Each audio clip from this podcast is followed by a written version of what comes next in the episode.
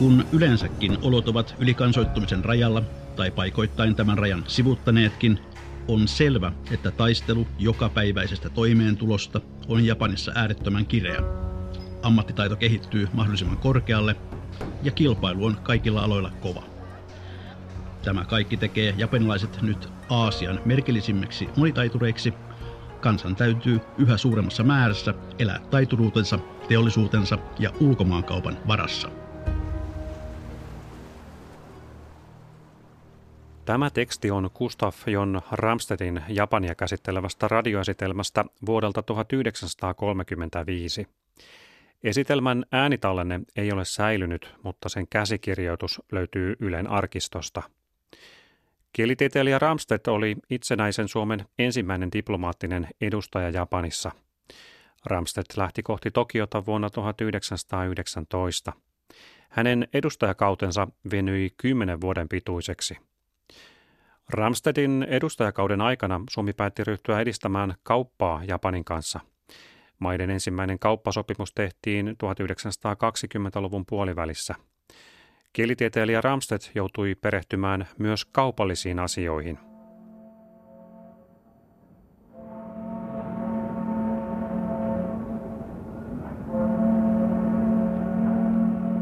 Japanin kansanpaljouteen ja maan pienuuteen katsoen on selvä asia se, että Japani, samoin kuin Englanti, ei enää voi tulla toimeen ilman tällaista suurta teollisuutta ja ulkomaan kauppaa.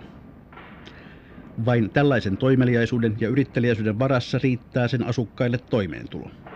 Onhan siinä jotain ihmeellistä ja ehkä surullistakin, jos vanha Eurooppa joutuu kärsimään tämän uuden kaukaisen kilpailijan edessä, mutta tietoja ja taitoja on kunnioitettava ja Japanin kilpailu on jo Englannissa antanut aihetta monen tähänastisen tavan ja käsityksen tarkisteluun. Nimenomaan mitä tuo ajankohta, kun Ramstedt piti tämän radioesitelmänsä vuonna 1935, niin silloin käytiin just nimenomaan kiihkeimmillään tätä, voisiko jopa sanoa pikkuhiljaa kauppasodaksi yltyvää vaihetta Japaniin ja vaikka sanotaan muutamien Euroopan maiden välillä. Suomi oli myös yksi niistä, vaikkakaan Suomen ja Japanin välillä ei siis mitään tämmöistä kauppasotaa ikinä sitten konkreettisesti tullutkaan, että siitä neuvotteluteitse kyllä päästiin sitten sopimukseen niistä kiistakysymyksistä, mutta kyllä Suomessa kotimarkkinateollisuus hyökkäsi japanilaista tuontia vastaan. Juha Sahi on tutkinut Suomen ja Japanin kauppasuhteita viime vuosisadalla. Miten vaatimattoman alun jälkeen Japanista tuli yksi Suomen huomattavimmista kauppakumppaneista? Miten ja millaisia kauppasuhteita solmittiin? Miten ja miksi Suomesta tuli japanilaisten autojen sillanpääasema Eurooppaa? Suomalaiset ovat ostaneet japanilaisia autoja ja japanilaista kodin elektroniikkaa vuosikymmenten ajan. Mutta viime vuosisadan alkupuolella Japanin teollisuus valmisti jotain aivan muuta. Japani oli todellakin tällaisten halvempien, suoraan kuluttajille tarkoitettujen tekstiilituotteiden pienen, voisi jopa sanoa, että pienen riihkaman tuottaja. Mutta missään nimessä ei voi sanoa, että japanilaiset tuotteet olisivat olleet kautta linjaa tämmöisiä laadultaan kehnoja 20-30-luvullakaan. Ja siitä myös sitten suomalaiset kuluttajatkin pääsivät selvyyteen, kun ostivat japanilaisia kankaita, ostivat siitä tehtyjä sitten vaateesineitä tai ihan mitä tahansa.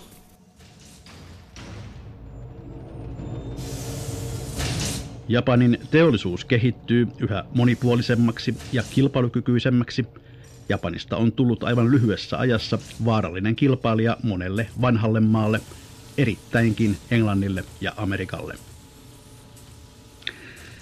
Pumpulikankaiden valmistamisessa se viime vuonna sivuutti Englannin ja samoin se on silkkiteollisuudessa sivuuttanut Amerikan ja kaikki muut maat. Monella teollisuuden alalla se on tätä nykyään ensimmäinen tai suorastaan ylivoimainen. Tästä oudosta ja hämmästyttävän nopeasta teollisuuden kehityksestä on viime aikoina ulkomailla kirjoitettu paljon sekä sanomalehdissä että erikoisjulkaisuissa. Se mitä nyt Ramstedt kertoo tästä tekstiiliteollisuuden ylivoimaisuudesta, niin Tämä oli käsin kosketeltava 30-luvulla, 30-luvun puolivälissä.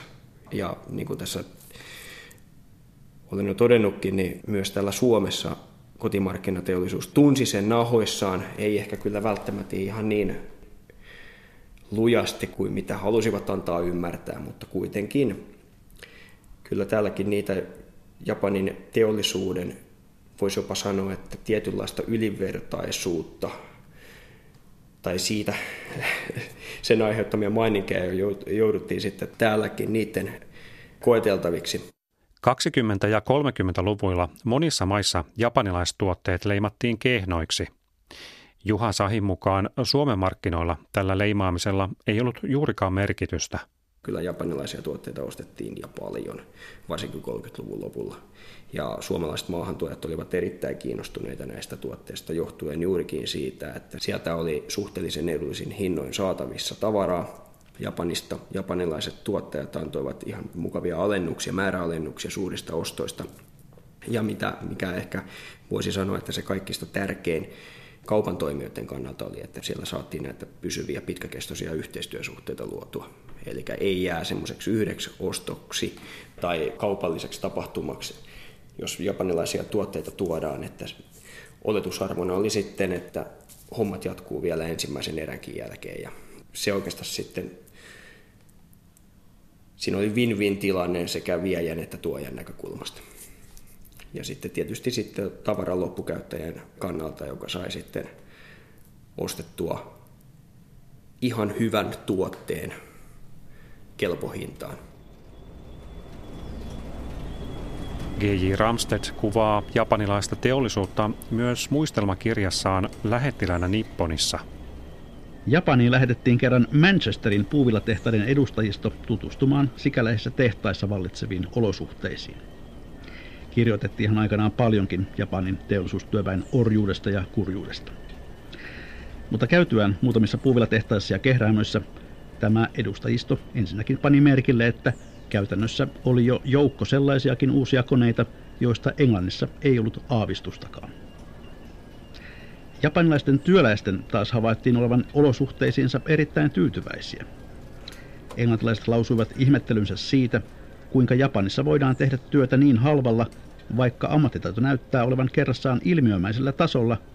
Hehän olivat itse todenneet, että japanilainen tehdastyöläinen pystyy hoitamaan yhtä aikaa 30 konetta, kun heidän englantilainen ammattitoverinsa kykeni häärimään vain 3-4 koneen ääressä.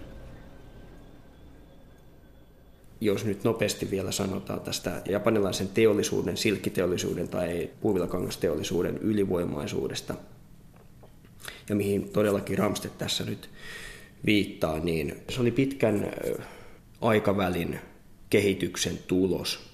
Se alkoi jo silloin Meiji-kaudella 1800-luvun lopulla määrätietoisen teollisuuden kehittämisen kautta. Siihen liittyy moninainen vyyhti erilaisia asioita, jotka sitten, kun ne sitten yhteen saatiin siellä Japanin maalla, puhutaan siis ensinnäkin tästä tuotannollisesta tehokkuudesta, kaupallisesta tehokkuudesta, logistisesta tehokkuudesta, niin nämä yhdessä mahdollisti sen, että kun se protektionistinen 30-luku koitti ja japanilaiset tuottajat aloittivat ihan tosiasiallisesti vientiekspansion maailmanmarkkinoilla, niin heillä oli ne työkalut sitä varten käytössä. Ei muuta tarvinnut kuin lähteä vaan viemään ja myymään. Vuonna 1924 Suomen ja Japanin välillä solmittiin kauppa- ja merenkulkusopimus, joka astui voimaan pari vuotta myöhemmin. Suomen ja Japanin välillä käytiin kyllä kauppaa myös ennen 20-lukua, mutta esimerkiksi suomalaisten paperituotteiden viennistä ei ole juurikaan jäänyt jälkiä virallisiin tilastoihin. Vienti tapahtui monien välikäsien kautta. Kävi jopa niin, eikä ollut todellakaan mikään poikkeuksellinen tilanne, kun eräskin välittäjä, joka myi suomalaista paperia Japaniin, niin nimenomaan vaati, että Suomessa kun se paperi valmistetaan tehtaassa, niin se tehdas ei missään nimessä saa laittaa omia etikettejään tähän paperipaaliin. Ei saa mitään viitteitä Suomeen laittaa kyseiseen tuotteeseen, ja se tuote täytyy sellaisenaan toimittaa heille edelleen laivattavaksi. Ja se kertoo yksinkertaisesti siitä, että se kyseinen välittäjä haluaa pitää omat kontaktinsa salassa valmistajalta ja sitten vastavuoroisesti siellä ostajan päässä haluaa pitää siitä selvyyden, että ostaja ei vaikka pääse jossakin vaiheessa ostamaan hänen ohitseen suoraan valmistajalta tuotetta. Ja tämmöinen se tilanne oli hyvin pitkälti, kun puhutaan suomalaisesta viennistä Japaniin. Ei kuitenkaan ihan kaikilta osin voi sanoa ja kaikkien toimijoiden osalta, mutta tämä on yksi esimerkki siitä, että miten nämä kaupalliset suhteet toimivat viime vuosisadan alussa ja sitä ennen. Ennen toista maailmansotaa Suomesta vietiin Japaniin selluloosaa ja paperituotteita. Japanista puolestaan tuotiin lähinnä tekstiiliteollisuuden tuotteita, kuten puuvillakankaita. 20-luvulta lähtien kaupassa pyrittiin eroon välikäsistä. Muutos siihen tuli sitten, voisi sanoa, että 20-luvun mittaan, kun suomalaiset ihan tosiasiallisesti aktivoituvat Japanin markkinoilla. Tuli nämä vientiyhdistykset, jotka hoitivat esimerkiksi keskitetysti paperin myynnin tai selluloosan myynnin. Selluloosaa myi siis FinCell, eli Suomen selluloosayhdistys, omien jäsentehtaidensa tuotannosta. Ja sitten FinnPap, eli Suomen paperitehtaiden yhdistys, myi muun muassa Japaniin sitten omien jäsentehtaidensa tuotantoa. Ja FinCell näistä kahdesta oli se suomalainen viejä, joka tosiasiallisesti suoran vientiverkoston kautta rantautui Japanin markkinoilla 20-luvun alussa. Ja heillä oli siellä kontaktinaan suomalaiset liikemiehet William Vaalia ja Leon Perret, jotka olivat sitten perustaneet Yokohamaan vuosikymmenen alussa tämmöisen agentuuriliikkeen, ja he myivät suomalaista selluloosaa, suomalaista paperia, muun muassa FinnPapin paperia ja sitten muitakin tuotteita suoraan Japanissa näitä valmistajilta ja viejiltä. Mutta että suomalainen tuote on se paperi tai selluloosa, että se tuli tunnetuksi Japanissa suomalaisena ja että japanilainen ostaja ja tuotteen käyttäjä ostaa sen ikään kuin, ja tässä tapauksessa voi sanoa, että ostaa sen suoraan, kun ostaa sieltä Japanissa toimivalta suomalaiselta välittäjältä sitten tämän tuotteen, niin luonnollisesti sellainen vaikutuksensa liikesuhteiden kestoon, luottamuksen rakentamiseen ostajan ja myyjän välillä. Ja siitä realisoitui sitten tämä kaupan, voisi sanoa ainakin 30-luvun osalta, se oli ihan selkeästi nousujohteinen se kehitys. Mutta siihen vaadittiin 20-luvulla valtavasti töitä ennen kuin se mahdollistui. 30-luvulla suomalaiset yrittivät kyllä myydä Japaniin muutakin kuin sellua tai paperia.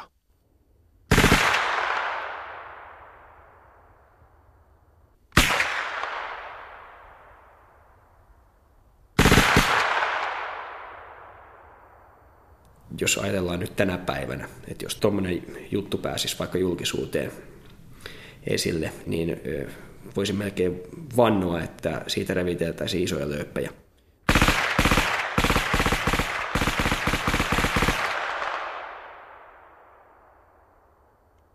'30-luvun alussa suomalaiset valmistajat tunnustelivat, voisiko Japaniin myydä tykistön ammuksia ja Suomi-konepistooleja. Juha Sahi törmäsi suunnitelmiin tutkiessaan Suomen Tokion lähetystön asiakirjoja. Suomen Tokion lähetystö oli tässä vyyhdissä sitten siinä mielessä mukana, että he neuvoivat siellä sitten Tokiosta sitten Suomeen päin, että mitä pitää tehdä ja keihin tarvitsee olla yhteydessä ja niin poispäin. Ja antoivat myös sitten oman arvionsa siitä, että kuinka todennäköistä tällaisten tuotteiden kaupan onnistuminen Japanin armeijalle on. Ja lähetystö oli muun muassa Suomi-konepistooleiden osalta sitä mieltä, että niille voisi hyvin ollakin käyttöä toisin kuin sitten tykistön ammuksille, jota helsinkiläinen Kone- ja Siltarakennus Oy tarjosi Japaniin.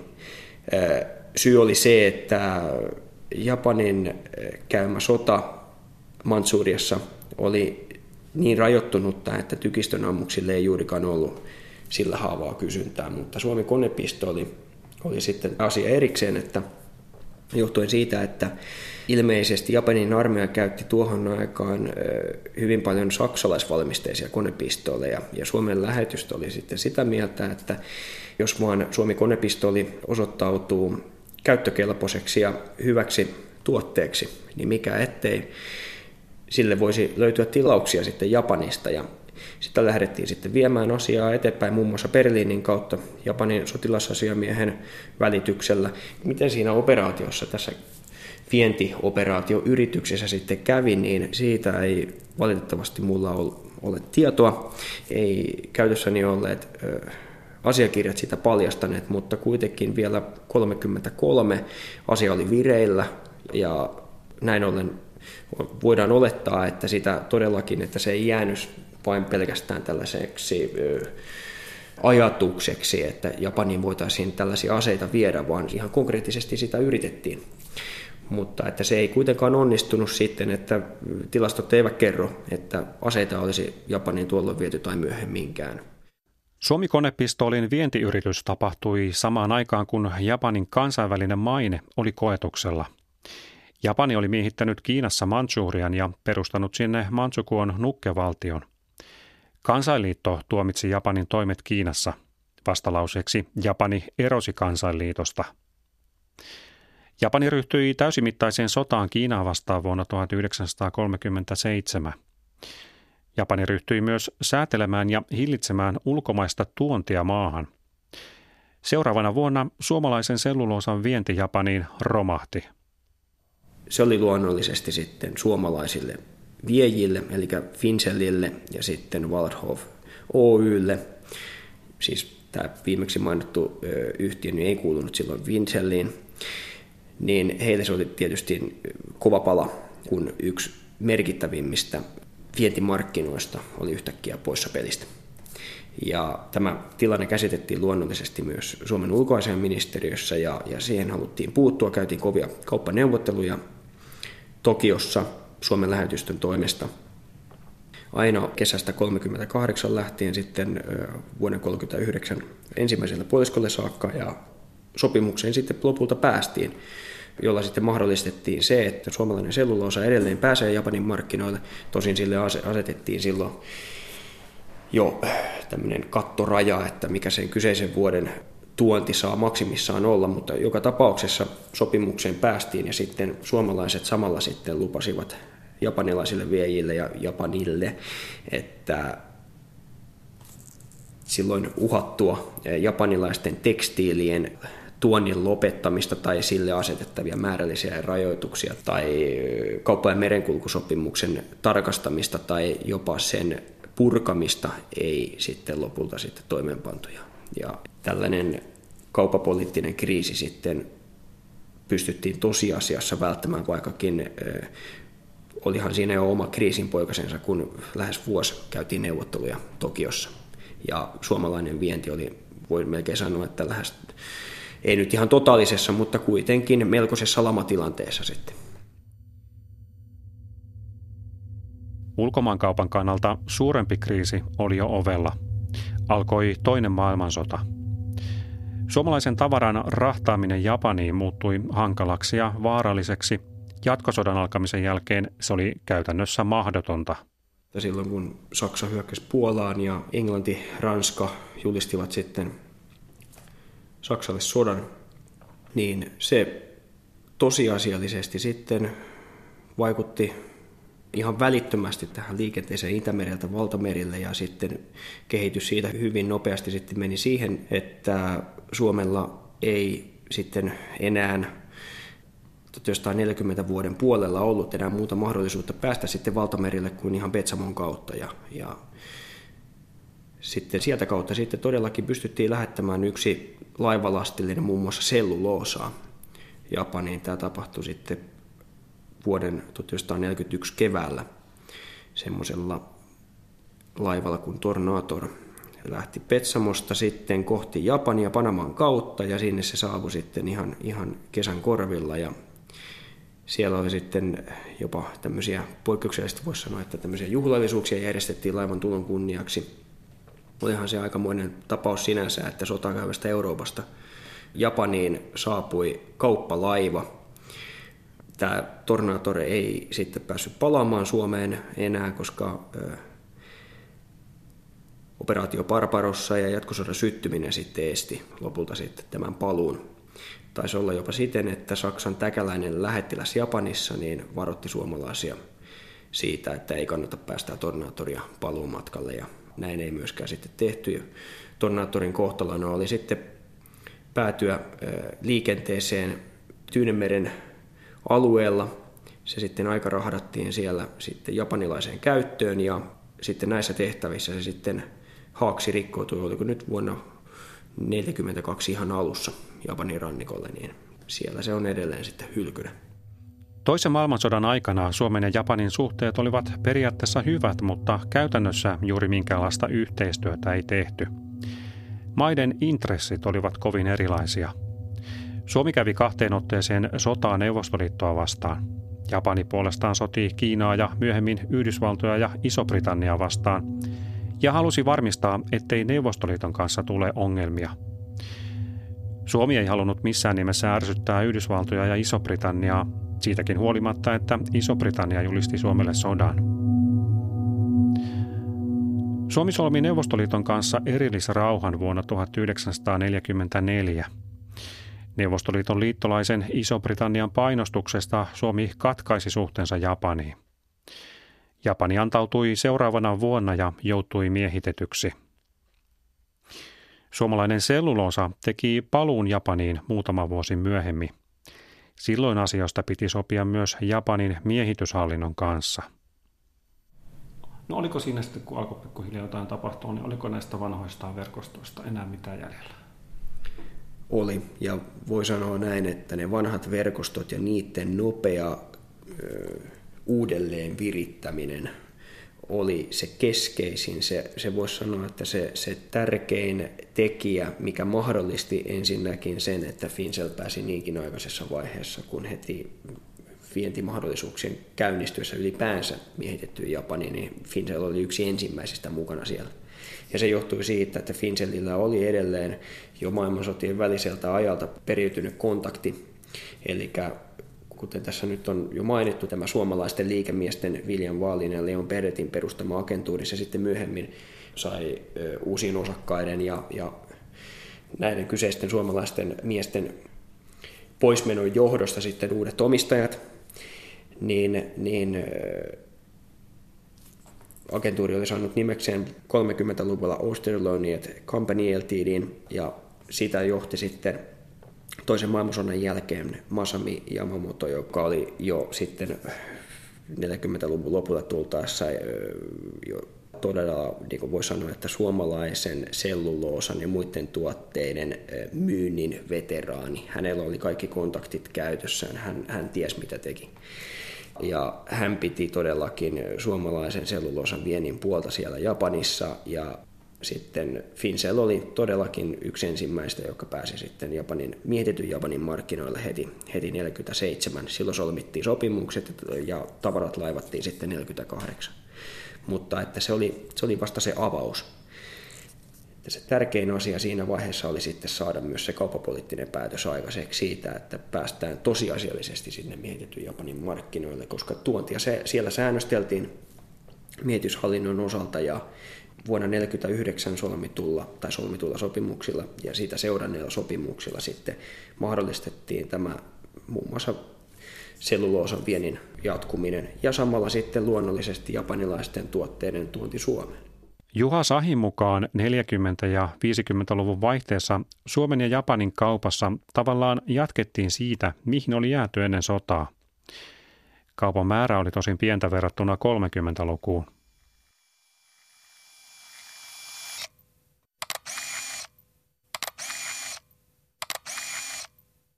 '50-luvun puolivälissä suomalaisiin kauppoihin alkoi ilmestyä edullisia ja laadukkaita japanilaisia kameroita.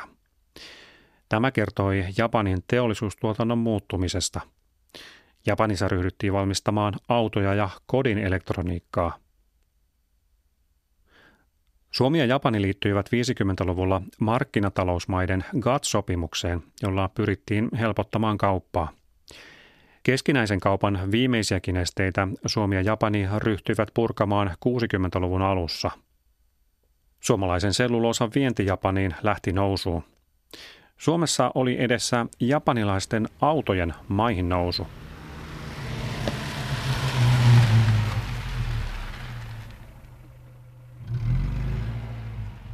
162 yli 700 Datsunia sitten saapuu Suomeen, ja se on nyt varmaan siihen maailman aikaa Suomessa aika iso juttu. Se oli valtava juttu, ja se oli valtava panos autokeskukselta ja autokeskuksen omistaneelta taholta, siis Brumonin perheeltä. He tekivät siinä kyllä, voisi sanoa näin, oikein tämmöisen historiallisen teon. Ei ehkä niin tunnettu teko, voisi olla paljon tunnetumpikin. Nimittäin kun autokeskus sitten teki siis monivuotisen sopimuksen Datsun autojen tuonnista Euroopan markkinoille, siis Suomeen, niin samalla he loivat sen pohjan, samalla heistä tuli se ensimmäinen taho, joka näin teki Euroopassa. Että olihan tänne Eurooppaan jo sitä ennenkin tullut pieniä määriä japanilaisia autoja erinäisiin maihin. Mutta tämä oli semmoinen todellinen pelin avaus. Ja sen seurauksena muutkin japanilaiset autovalmistajat kiinnostuivat, ei pelkästään Suomesta, mutta myös Euroopasta ihan toisella tasolla.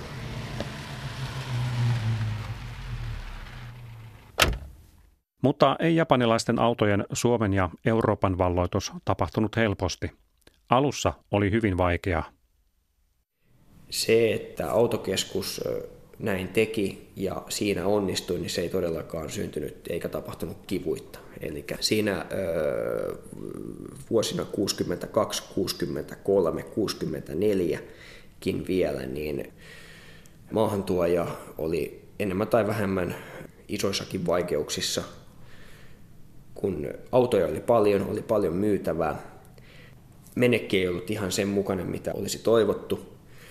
Mutta kun sitten tämä uudistunut Datsun, ja siitä saatiin tieto Suomeen vuonna 1963 loppupuolella, niin nähtiin jo, että nyt tässä on jotakin, nyt tulee tapahtumaan jotakin. Ja että nyt tämän uuden auton muoto ja kaikki ominaisuudet on varmastikin kohdallaan, ja siitä tulee vielä parempi menestys kuin tästä ensimmäisestä, ja näin myös tuli tapahtuma.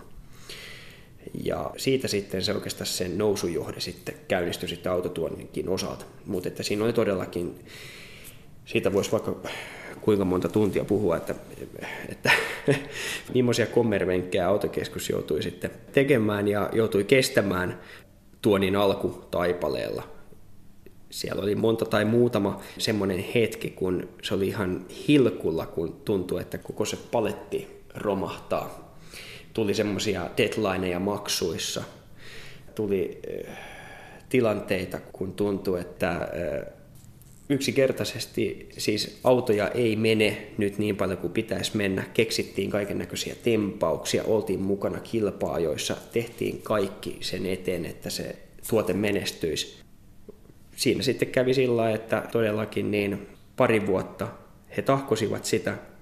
Muut maahantuojat Suomessa huomasivat, että japanilainen auto, toisin kuin jopa julkisuudessa ja sitä useammin ihmiset siis niin huhupuheena kertoivat, että ei tuosta tule mitään, ei tämä auto tai ylipäänsä japanilainen auto ei tule täällä tai missään muuallakaan Euroopassa menestymään, osoittautuvat vääriksi. Ja autokeskuksen kilpailijat huomasivat myös tämän, muun muassa Korpivaara, joka oli myös samanaikaisesti viritellyt 62 Toyota-auton tuontia. Ei ollut kuitenkaan uskaltanut vielä siinä vaiheessa tarttua siihen, mutta kun se autokeskuksen kamppailu oli kääntymässä voiton puolelle, niin Korpivaarakin huomasi, että nyt on se hetki iskeä. Ja sitten alkoi Toyota-auto tuonti Suomeen. Tuli myös muita merkkejä sitten pikkuhiljaa sitä seuranneina vuosina Suomen markkinoille, ja ne sitten tosiasiallisesti Datsunin, Toyotan ohella sitten niin valtasivat lopulta Suomen automarkkinat 70-luvulle tultaessa. Suomi siis oli japanilaisille autoille eräänlainen koemarkkina Eurooppaa. Japanilaiset autovalmistajat seurasivat tarkasti, miten japanilaiset autot käyvät Suomessa kaupaksi. Esimerkiksi Nissan ymmärsi hyvin, että se onnistuminen Suomessa tulee pitkälti ratkaisemaan sen, että mitä he haluavat tehdä muualla Euroopassa. Että vaikkakin sitten autokeskus ja autokeskuksen omistava taho, niin kovasti halusivat nimenomaan kiinnittää Nissania tiukemmin Suomen markkinoihin. Että Suomesta tulisi Nissanille siis tosiasiallisesti tämmöinen niin kuin keskuspaikka Euroopassa.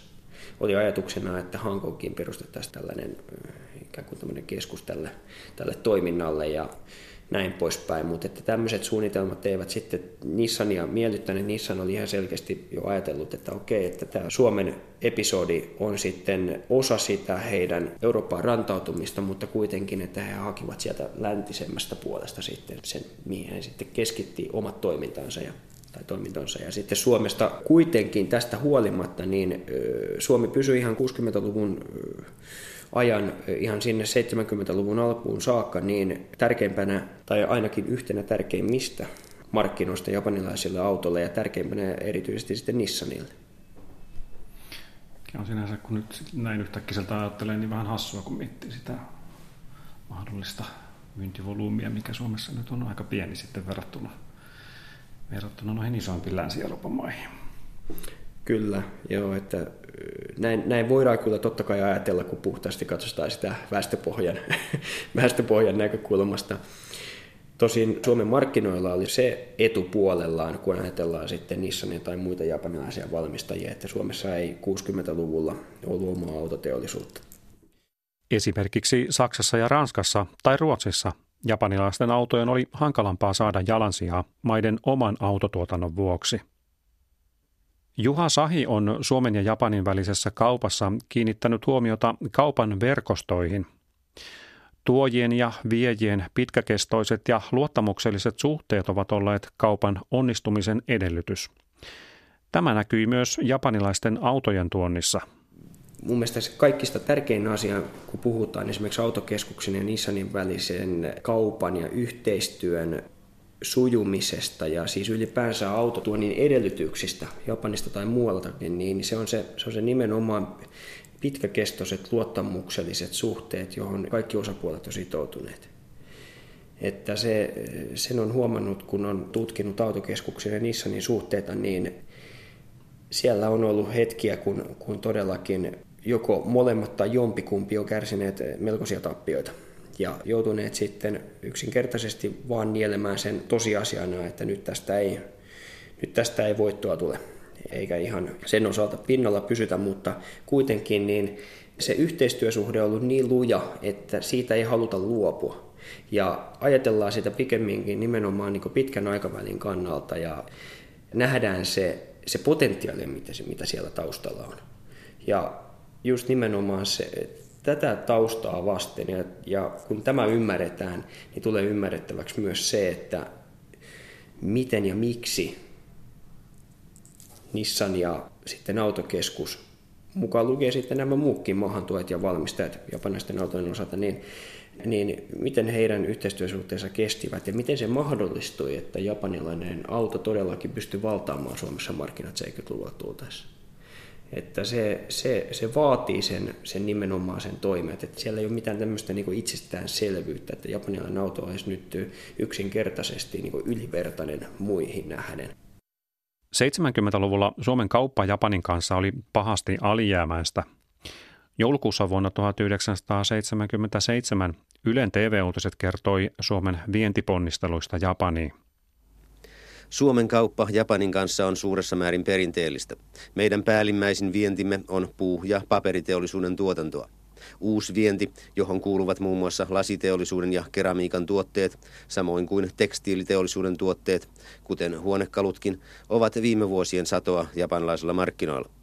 Huolimatta Suomen myyntiponnistuksista, joilla kauppavajetta Japanin kanssa on onnistuttu vähentämään, suomalaiset edelleenkin ostavat niin runsaasti japanilaisia autoja, kameroita ja elektroniikan tuotteita, että Suomen myynti Japaniin on edistymisestään huolimatta kuluvanakin vuonna arvoltaan vain noin kolmannes siitä, mitä me ostamme Japanista. Tämän valtuuskunnan matkan aikana yritetään kauppoja uusilla alueilla, ja esimerkiksi pidetään yllä painetta japanilaisten taivuttamiseksi ostamaan suomalaisia jäänsärkijöitä. Tämä selluloosa, joka oli hallinnut Suomen vientiä Japaniin ihan sieltä maailmansotien väliseltä ajalta lähtien, niin siinä 60-luvun mittaan ja varsinkin 70-luvun alussa, kun sitten Suomen paperitehtaiden yhdistyksen, eli FinnPapin vientiverkoston rakentamisen seurauksena, niin paperista tulikin yhtäkkiä se Suomen tärkein vientitavara Japaniin. Eli siis FinnPap, joka oli ollut silloin jo 20-luvun alussa osana yhtenä viejänä Japaniin, niin se aktivoitui siinä 60-70-luvun vaihteessa siten, että perustivatkin sinne hyvin lyhyessä ajassa jopa oman edustuskonttorinsa. Sitten myöhemmin 80-luvun alussa niin yhteistyössä japanilaisten kauppahuoneiden kanssa oman myyntikonttorin. Tämän kehityksen seurauksena niin todellakin niin suomalainen paperi löysi itselleen sitten kasvavat markkinat ja huomattavaakin kysyntää. Tämä, mitä FinnPap teki, eli rantautui Japaniin ensin oman konttorin, tämmöisen edustustokonttorin perustamisen kautta ja sitten myöhemmin sitten myyntikonttorin kautta, niin tämä kertoo siitä yleisestä kehityksestä, mikä käynnistyi silloin ihan 60-luvun lopussa 70-luvun alussa, eli suorien investointien viriäminen muun muassa sitten Suomen ja Japanin välillä. Eli FinnPapin lisäksi muun muassa Enso Kuutsait Oy, Suomen Sokeri Oy, näillä kaikilla oli toimistojen, konttoreiden perustamisia Japanissa. Yhteistyöprojekteja suoraan välittömästi japanilaisten yritysten kanssa. Eli sieltä, mistä lähdettiin, eli sieltä 20-luvun alusta tai jo varhaisemmista vaiheista Suomen ja Japanin välisissä suhteissa, niin siellä kaupallisia suhteita oli leimannut nimenomaan tämmöiset epäsuorat suhteet. Oli käytetty välikäsiä, kun suomalainen ja japanilainen yritys hoiti yhteistyösuhteitaan. Nyt oltiin siirrytty välittömien yhteistyösuhteiden aikakauteen viimeistään 70-luvun alkuun tultaessa. Ja sillä oli sellainen vaikutus, että sekä vienti että tuonti Suomen ja Japanin välillä sitten, niin se vaan ennestään kasvu melkein vuodesta vuoteen. Eli kasvu oli melkoista ja aina sitten 80-luvulle tultaessa ja 90-luvullekin niin nämä kaupan tilastot on hyvin pitkälti tämmöisiä nousujohteisia. 2000-luvulle tultaessa Suomen ja Japanin välinen kauppa tilastollisesti laski. Juha Sahin mukaan tässä oli taustalla esimerkiksi japanilaisten yritysten suorat sijoitukset ja investoinnit kolmansiin maihin. Tuotantolaitoksia on yhä enemmän monissa maissa ja kauppaa käydään globaalisti toimivien yritysten välillä. Mitä tuotteisiin tulee, Suomen ja Japanin välinen kauppa on monipuolistunut. Edelleen Suomessa siis japanilaisten tavaroiden tuontia leimaa korkean teknologian osuus ja nimenomaan voisi sanoa, että tämmöinen japanilainen laatu. Sitten suomalaisten tuotteiden viennissä sitten taas vastaavasti Japanin markkinoille, niin väittäisin näin, että siinä melkein samassa suhteessa myös. Laatu ratkaisee sielläkin. Ei suomalaiset ole käsittääkseni Japanissa profiloituneet pulkkitavaran viejinä. Eli voisi sanoa, että tällaisesta rakenteellisesta näkökulmasta katsottuna niin tuonti ja vienti on sinänsä niin kuin lähentynyt hyvin pitkälti toisiaan. Ja toisin kuin vielä 70-luvun alkupuolella, niin Suomen suurlähetystön virkailija Tokiossa niin totesi, että Suomi on kuin kehitysmaa, joka vie tuommoista teollista pulkkituotetta Japaniin ja ostaa sitten pitkälle kehitettyä, jalostettua tuotetta. Nyt se ei todellakaan ole enää näin, että viimeisen 40 vuoden aikana voisi sanoa, että ehkä pidemmänkin aikavälin näkökulmasta katsottuna, niin kehitys on ollut melkoinen.